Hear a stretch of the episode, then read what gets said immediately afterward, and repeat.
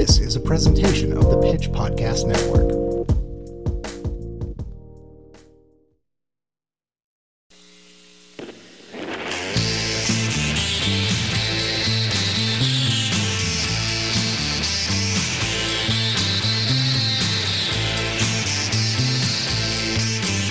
Hello, hello, hello, and welcome to the Streetwise Podcast, an extension of the Pitch in Kansas City. I am your host and the editor-in-chief of The Pitch, Mister Brock Wilbur. How is everyone doing out there? And by out there, I mean inside, because it is goddamn cold out there. Uh, this is the only podcast uh, that you're listening to this week, recording in front of a fireplace, covered in blankets, because, oh my god, I can't take it. Grew up in the Midwest, wore shorts through a lot of winters. In my thirties, no, apparently I, I just need to do this. I have a cat on me. Cat, hello? Okay, you're not going to say anything. That's perfectly fine.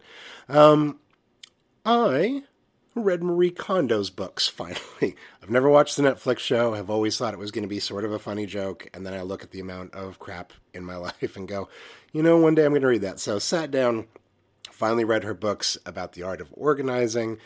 And once I removed my normal snarkiness, yes, there were a lot of very interesting things about that. One of the most interesting parts was that uh, she explained that there's a difference between cleaning and tidying. Uh, that cleaning is actually the process of, of finding where things belong, and that tidying is the process of just cleaning up uh, the, the normal accumulation of dirt and pet hair and so on and so forth that exists in your life. And that once you have effectively cleaned, um, tidying is actually much easier to do and isn't as formidable as it normally is, which... Um, Yeah, you know what? That sounds good. That sounds like a good enough reason for me to thank some belongings for uh, the joy that they've brought me and then throw them away or uh, give them to donation centers. Um, I I have a lot of possessions around me right now, and if they could look at me, they would be looking at me with a, a very knowing knowing glance and, and perhaps a bit of fear because uh, many of them are now on the chopping block. Um, sorry, guys. Uh, we're going to figure this out together. Anyway, uh, this week we have a great episode of the show. Uh, we have a reading of Lily's piece on The Rabbit Hole. Uh, the Rabbit Hole is stylized with a lowercase h on hole and an uppercase o, and I, I can't stop myself from pronouncing it The Rabbit Hole. Uh, that's just a fun thing inside my head uh, that, that now you have inside yours. So we've got a reading of that coming up in a little bit here. But uh, first off, it's Nick's Music Corner. Hello, I'm Nick Spacek, music editor for The Pitch, here with this week's local music recommendation.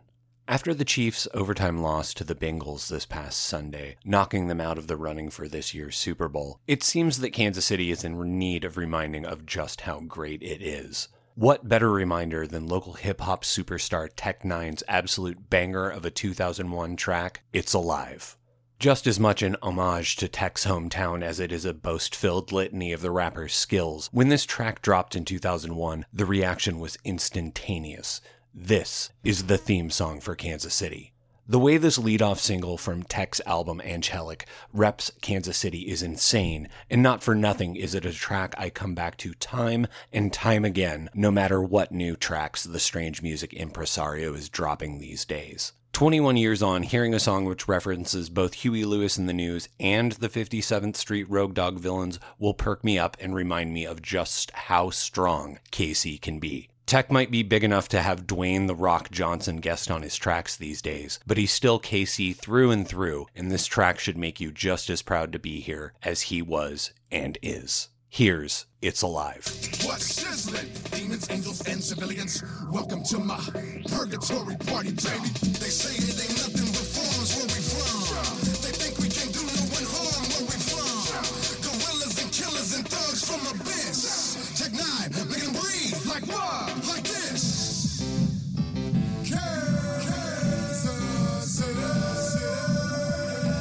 Kansas City. Wake up. One, and then comes the two to the three and four. two thousand Tech N9ne is hardcore with a K. Team step up on the track like a thug, make it pound. At West End and make a dub. To the homies in jail, when you making bail, time to act an idiot a lot, not just a little bit. Watch when Kansas City hit. Tech N9ne's gonna spit it. You want this record? Yeah. Cool, go get it. Hot when the flames lit. Yeah. Block when the vein sits. Yeah. Shock when the pain quits. Yeah. Pop when the bang is. Yeah. Instantaneous when I aim at the miscellaneous. Ask me, that's ask what why I'm the strangest. Because nobody ever wanted me rapping, but I knew within me I can make it happen. Flipping hella different to get it cracking. Never biting nothing. I was never jacking millimeters. Spitting, ripping up a show and got the people tripping everywhere we go. And now we getting you to know the misery is coming. We were summoning other haters running when we got it. Bah! Yo, you don't know that I'm about to blow. K C M O, but I bang this. People make their jokes and say we off to see the wizard. With me and Dorothy and Toto's on your ass when you visit. It's a lie. Oh, it's a lie. Oh, it's a lie. Oh, it's a lie. Oh, been in the dark a minute, but now I made it through it. This Kansas City, I'ma show you how we do it. We say it without me.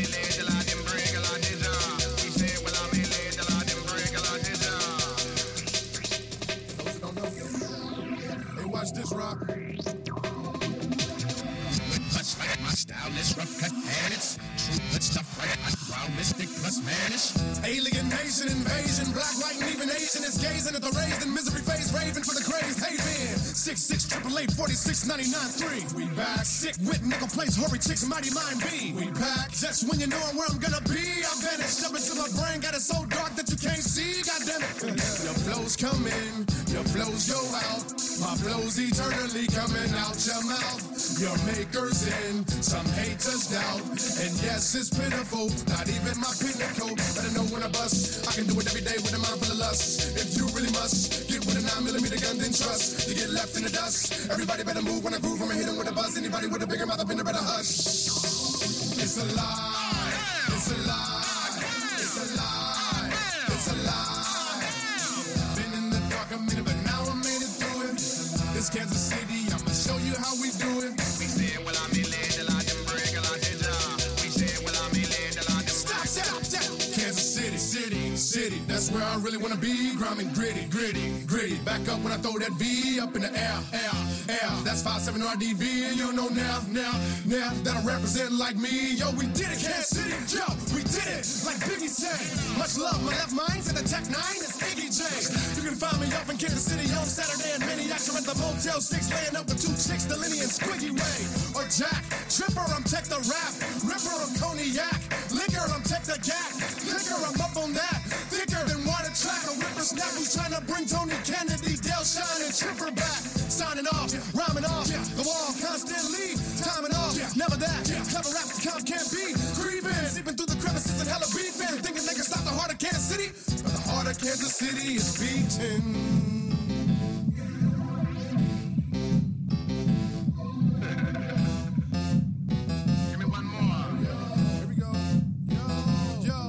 It's a lie, it's a lie, it's a lie, it's a lie.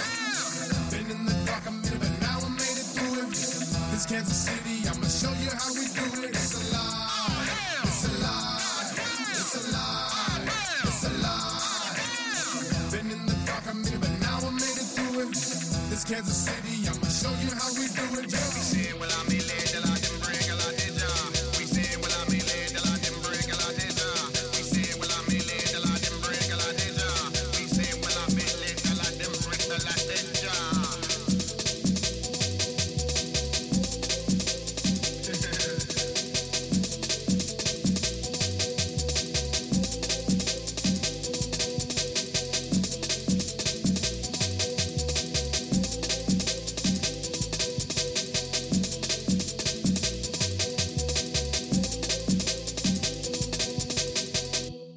Now it's time for Lily's piece, Crisscross Applesauce Down the Rabbit Hole.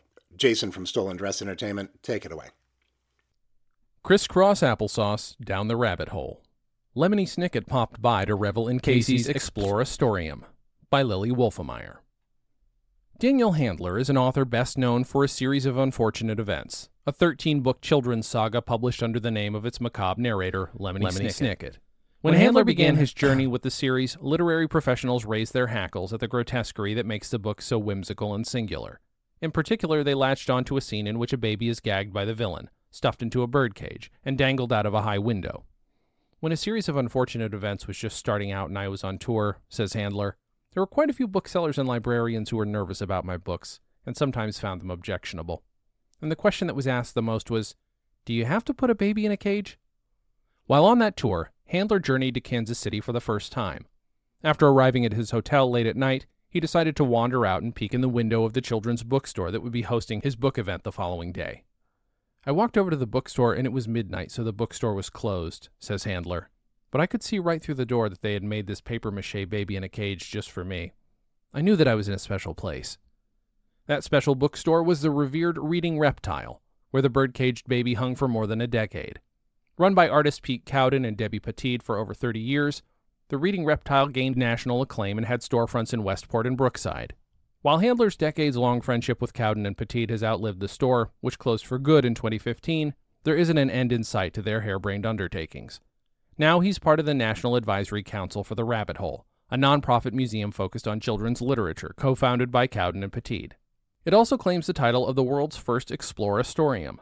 Since twenty fifteen, the Rabbit Hole team has been building exhibit prototypes, designing mobile pop-ups, and contributing to the city's literary programming. They were temporarily housed in the Crossroads Arts District until twenty eighteen, when the museum purchased a one hundred sixty-five thousand square foot building in North Kansas City. Currently, the building is under renovation as they're hard at work constructing the exhibits. While the pandemic set their production timeline back, as it did for many arts organizations struggling to procure funding, they're looking at possibly opening by early twenty twenty-three. The final product will feature a litany of exhibits and programming areas: a letterpress print shop, makerspace, resource library and reading room, cafe, history panorama covering one hundred years of children's literature, writing and story labs, gallery spaces, and, of course, a bookstore. Part of Cowden and Pettid's motivation for closing the Reading Reptile was to pursue this grander vision. Because why have just a bookstore when you could have a one hundred sixty-five thousand square foot museum with a bookstore inside? We love the books and art and weren't as fond of the business side of it, says Pettid, of the professional pivot. Cowden concurs. Both Deb and I were getting exhausted by the market-driven aspect of book selling, as opposed to just finding something we could do that departed from that aspect of our lives and getting more into the joy of reading. Book selling fatigue was not their sole motivation for shuttering the Reading Reptile, though. The pair has an unparalleled vision for a destination that will ignite a passion for literature and children, while engaging parents and guardians along the way. We had lots of experience with books and kids and environments and discovery, and we knew we could create something that was beyond what beyond people, what were, people imagined were imagining to bring, to bring kids to become readers, says Pettid. Claiming lots of experience is an understatement for this duo. Cowden, for example, is awed by his colleagues' expansive working knowledge of kids' books. Everybody who knows Deb, whether they're an author, an illustrator, or publisher, knows that she knows more than probably anybody about not just books, but the relationships between authors, between different eras of bookmaking, printing processes and how they informed the results of a book in their making at that time, things like that. I think a lot of people achieve that through academic processes, by getting a master's or a P H D. Debbie's done it just by, at this point, Pettid cuts in with, lying in bed and eating potato chips. Perhaps potato chips are the secret ingredient for the co-founders of the Rabbit Hole, whom Handler refers to as titans of children's literature. I mean, only they can do it, Handler remarks. It is such an individual vision, even though it is made of many, many other people's individual visions. It has the freaky individualism that artists produce. Early in December, the Rabbit Hole welcomed Handler back to Kansas City for a series of decidedly fortunate events. These included Pick Your Poison, an evening of philosophical discussion in honor of his new book, Poison for Breakfast. Published under Lemony Snicket's name, this pocket-sized volume is a completely true philosophical murder mystery. For what it's worth, the library shelves it in the nonfiction section. The evening itself was punctuated by moments of profound conversation and piano accordion performance, courtesy of Handler. A staff member wheeled a card around that read, "Is life me? Is life you? Is life we?" where guests were invited to submit philosophical questions for the author. When asked whether a storyteller should be honest, he provided his most succinct axiom with no hesitation: no. For the rest of the night, guests were free to roam the first floor of the Rabbit Hole like children set loose in the chocolate room of Willy Wonka and the Chocolate Factory. There were skeletons of slides tunneling through installations, and a giant hamster wheel that, at some point, will embody Little Toot. Folks meandered through the fire station from the Fire Cat, replete with a child-sized fire pole, before mounting a staircase made to look like the lush jungle from My Father's Dragon. It is as if Harold and his purple crayon have had their way with the space, animating every character within reach. Every last detail inspired wonderment and heady fascination.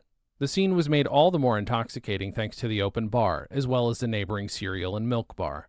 Slurping an oat milk and Fruit Loops, I thumbed through a bookmarked copy of Goodnight Moon that someone had placed on a replica of the Bedtime Tales' famous rocking chair. While there are still thousands of feet of empty space, it was not hard to look around and picture the final product. As it is now, the exhibits are sprawling and associative. This will continue to be the driving approach, per Pettid's curatorial vision.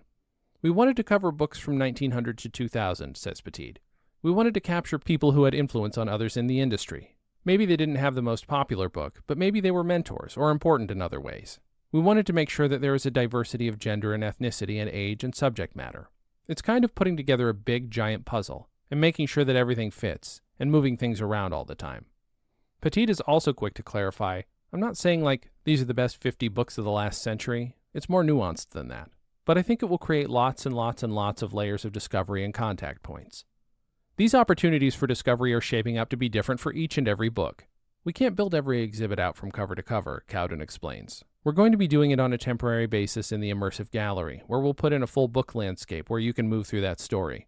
But for each permanent exhibit, we have to find a place in the story that's going to deliver the most narrative. Pettid points to their sculpture of Katie Kangaroo No Pocket from the book Katie No Pocket that stands over eight feet tall. Armed with her smock full of pockets, Katie greeted guests at the door as they arrived for Pick Your Poison. You saw Katie Kangaroo, who's just like a giant kangaroo. I mean, that's all you need. The story is about a kangaroo with no pockets, so she gets a lot of pockets, says Pettid, shrugging at the deceptive simplicity of the idea. Sometimes it's just something like finding a really key moment or key illustration that everybody visualizes when they think of that story. Some of the exhibits will be immersive walkthrough experiences, with text incorporated. Others, like Katie No Pocket or I Want My Hat Back, will focus on standalone characters. Some exhibits will even read the story aloud to you, as is the case with the Last Stop on Market Street bus. Last Stop on Market Street is the tale of a grandmother taking the bus with her grandson, while answering his barrage of questions. As of yet, it's the only twenty-first century book represented in the museum. For this installation, the Rabbit Hole team has constructed a vehicle-sized bus into the N K C building, which Pick Your Poison attendees were welcome to board. The ride costs a small bus fare, of course, which was donated to Thelma's Kitchen. After taking your seat alongside the sculptured characters, the bus began figuratively rolling, as screens installed in the windows played an animation of the story, complete with audio narration. I think you never love a book the way you love a book when you're ten years old, says Handler. You can live, when you're loving a book, in a liminal space where you're in the story, and you're thinking about the story, and you're altering the story. You begin to negotiate different boundaries as you're playing with the story in your head, and I think the Rabbit Hole makes that very literal. You get to sit in the bathtub with Harry the Dirty Dog and think about that for a minute. One gets the sense that the Rabbit Hole team is dreaming their wildest dreams while sitting crisscross applesauce on the floor of their one hundred sixty-five thousand square foot Explorastorium. As they exercise their understanding of the ways kids interact with story and illustration, they try to look at their museum as if they're curious children themselves. We're providing a new entry point to develop a relationship with story and literature, says Cowden. Pettid continues, if I was a kid and I'd read the book Firecat, or I just looked at the book Firecat, I want to go into the firehouse. I don't want to be told that this is Firecat's house, because I know it is already. For a kid who doesn't know the book, they just go into it and have this discovery of this part of the story, and then they want to know the rest of the story. It's about developing curiosity so that they can come to the book on their own. By facilitating this process of discovery, the Rabbit Hole is promising to deliver an experience that diverges from that of many other children's museums. Cowden and Pettid make it a habit to research and rigorously interrogate children's museum and adult museum trends, especially when it comes to inclusivity and guest experience. What family engagement tactics seem innovative? What are other children's museums leaving to be desired? There are things that are also warning signs for us of complacency in that industry, Cowden says. Debbie's always said from the beginning, we're not going to be the museum where you're banging buttons. The pair was inspired by the City Museum in Saint Louis, as you cannot go to the City Museum and not participate. Cowden and Pettid gave themselves the added challenge of making their children's museum a space that will excite parents and guardians as well. Reading Across the Nation, a chart book, two thousand seven, from the Reach Out and Read National Center in Boston, reported that fewer than half, forty-eight percent of young children in the United States are read to daily. Cowden says that from the nineties to now, this statistic hardly changed, but the Rabbit Hole team wants to see it increase. The Rabbit Hole is very different than going to Legoland, or a lot of just general children's museums, where a kid goes into a room and starts playing with a Lego, and the parent is over on the side and checks their email, says Cowden. That's not what this is. This is about people coming into the experience, where there's an emotional attraction, and a spiritual attraction to the books they know from their childhood. That's the dynamic we're trying to create. where it becomes irrepressible, like you can't not participate in then sitting down and reading the book. At the same time, they are cognizant of barriers that may prevent adults from reading to the children in their lives, hence why not all exhibits are focused on reading the text. There are many parents who don't have the capacity to read to their children, says Pettid, whether they're working two jobs, or maybe English is their second language, or maybe they just don't read, they don't have access to books. So part of that is creating a space where, if a parent is unable to read, they're still going to feel comfortable and safe in our space. The spiritual attraction that Cowden describes, the realization that you cannot do anything but have an adventure, worked its wonder on the crowd of adults attending Pick Your Poison. When one guest spotted the plaster silhouette of the peddler from Caps for Sale, outlines of his dozens of hats drafted in pencil above his head, their eyes grew wide. They gasped, pointed, and grabbed their companion's arm to draw them closer. Part of the magic of these installations, though not obvious to the naked eye, is that every last component is being made on site. The Rabbit Hole employs and is actively hiring a host of creators for the fabrication shop. Upholsterers, painters, digital designers, foam sculptors, metal workers, and more. Their team includes Kansas City Art Institute graduates and even Scribe, a muralist whose work decorates the streets of our city. These efforts are atypical for many children's museums, which tend to outsource this type of construction labor. For the Rabbit Hole, this approach is necessary, due to the intimate collaborative process they've developed with the creators of the yarns they are bringing to life. That's one of the big reasons we are creating all the exhibits on site, not just because it's financially feasible, a lot cheaper for us to build exhibits on our own and invest in people, but because we have to be respectful and responsive to a variety of expectations that come with every book, says Cowden. Currently, the Rabbit Hole has obtained the rights and permissions to over seventy children's books, and the processes for making the stories three-dimensional are as individualized as the illustrations that fill their pages. In some cases, the estates of creators give their sign-off easily, asking only to see the final product. In others, the creator wants to be consulted at every step of the production process. The Rabbit Hole team welcomes this collaboration, and at times specifically requests it. A good example of an exhibit we're working more with the estate is the John Steptoe Uptown and Mufaro's Beautiful Daughters exhibit, where there's an African-American experience of Harlem, says Cowden. The museum team is at work constructing a city block from the Uptown, which will give museum-goers the opportunity to actually step inside the buildings. Cowden explains, "We need the children of Steptoe to provide their input. They need to become the sort of lead on that, because we don't pretend like we know what that was like or have that same experience." Pettid agrees, "We need them to curate the space." Due to the team's sprawling national vision and the broad buy-in they have secured, the Rabbit Hole is set to be a popular tourist destination. At the same time, they are focused on maximizing their educational and community impact through local partnerships. "We will only grow in terms of our relationships with other museums because we will be programming with other institutions, whether it's the Nelson-Atkins Museum, the National Museum of Toys and Miniatures, Wonderscope, or anywhere," says Cowden. "We see a lot of siloing going around Kansas City in the past, as far as institutions sort of holding their own, and we would like to see that through a different lens of collaboration." These relationships will also help the Rabbit Hole create a museum that prioritizes accessibility for the local community. To make it accessible, you have to understand it's not just about cost or money, it's about how a family is going to find out about the Rabbit Hole, and how a family is going to get there, says Pettid. A lot of organizations treat accessibility with field trips, and field trips are one way to get a wider, more diverse audience of students. But the real challenge is, how do you get those families to come? Her question is answered in part by creative programming that isn't restrained to arts organizations. For example, week-long family passes to the Rabbit Hole will be available for checkout at the Kansas City Public Library. Branches will organize Saturday trips to the site for families, with transportation provided by Kansas City Area Transportation Authority. "The focus is about helping kids and families," Pettid says. "Adults also understand that they have stories, and the value and importance of their story. As for the kids, it's about investing in their cultural spaces with sincerity. Children's culture is diminished in large part by adult culture, or lives under the shadow as some sort of secondary culture, and it's not," Cowden says. "The work we do with books when we're selling them, and the work we're doing now with the Rabbit Hole, acknowledges that this is an art form." As an adult in the industry, Handler has also experienced the subjugation of children's literature. "I meet a lot of adult authors who are surprised when I know about literature and what I've read because I think they assume I'm in some way a clown you hire for a birthday party," he says. For Handler, the Rabbit Hole provides a validation that is necessary to a healthy and flourishing imaginative life. "I think the Rabbit Hole helps you realize that imaginary space is really important. I think that our imagination gets chased away from children a lot," says Handler. "You want to look at every building that Curious George has visited, you know? You want to go inside the firehouse. You want to open the stomach of the bear from I Want My Hat Back.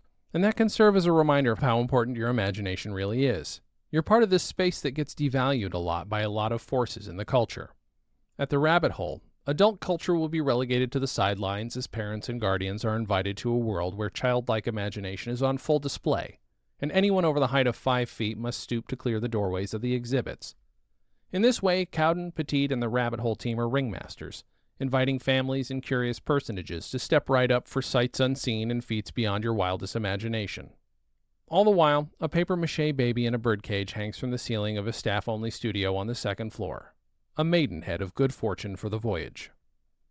Starting this month, the Rabbit Hole will be entering the final phase of building renovations, while continuing to produce the exhibits. You can support the Explorastorium through financial support, signing up for newsletters, and following their progress as they hop along on their social media, at rabbit underscore hole underscore KC on Instagram. Learn more about ways to donate at rabbitholekc.org forward slash ways hyphen of hyphen giving. And that has been the Streetwise podcast for the first week of February twenty twenty-two. Thank you guys so much for listening in. Check out the excellent work that we are doing each and every day at the pitch k c dot com. Uh, we are serving the community the best that we can, and we are constantly expanding with new writers, new voices, and a new enthusiasm for the future. Uh, we hope that you'll come with us on that ride. Um, thank you for listening to this show. Take care of each other out there. Um, pitch in, and we'll make it through. Bye, bye, bye, bye, bye.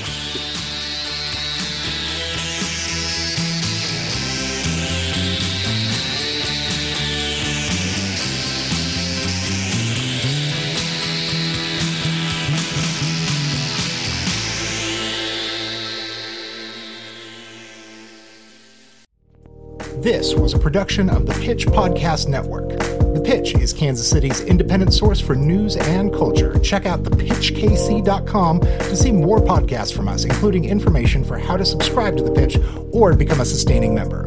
Story ideas or feedback? Write to tips at the pitch k c dot com. Pitch in, and we'll make it through.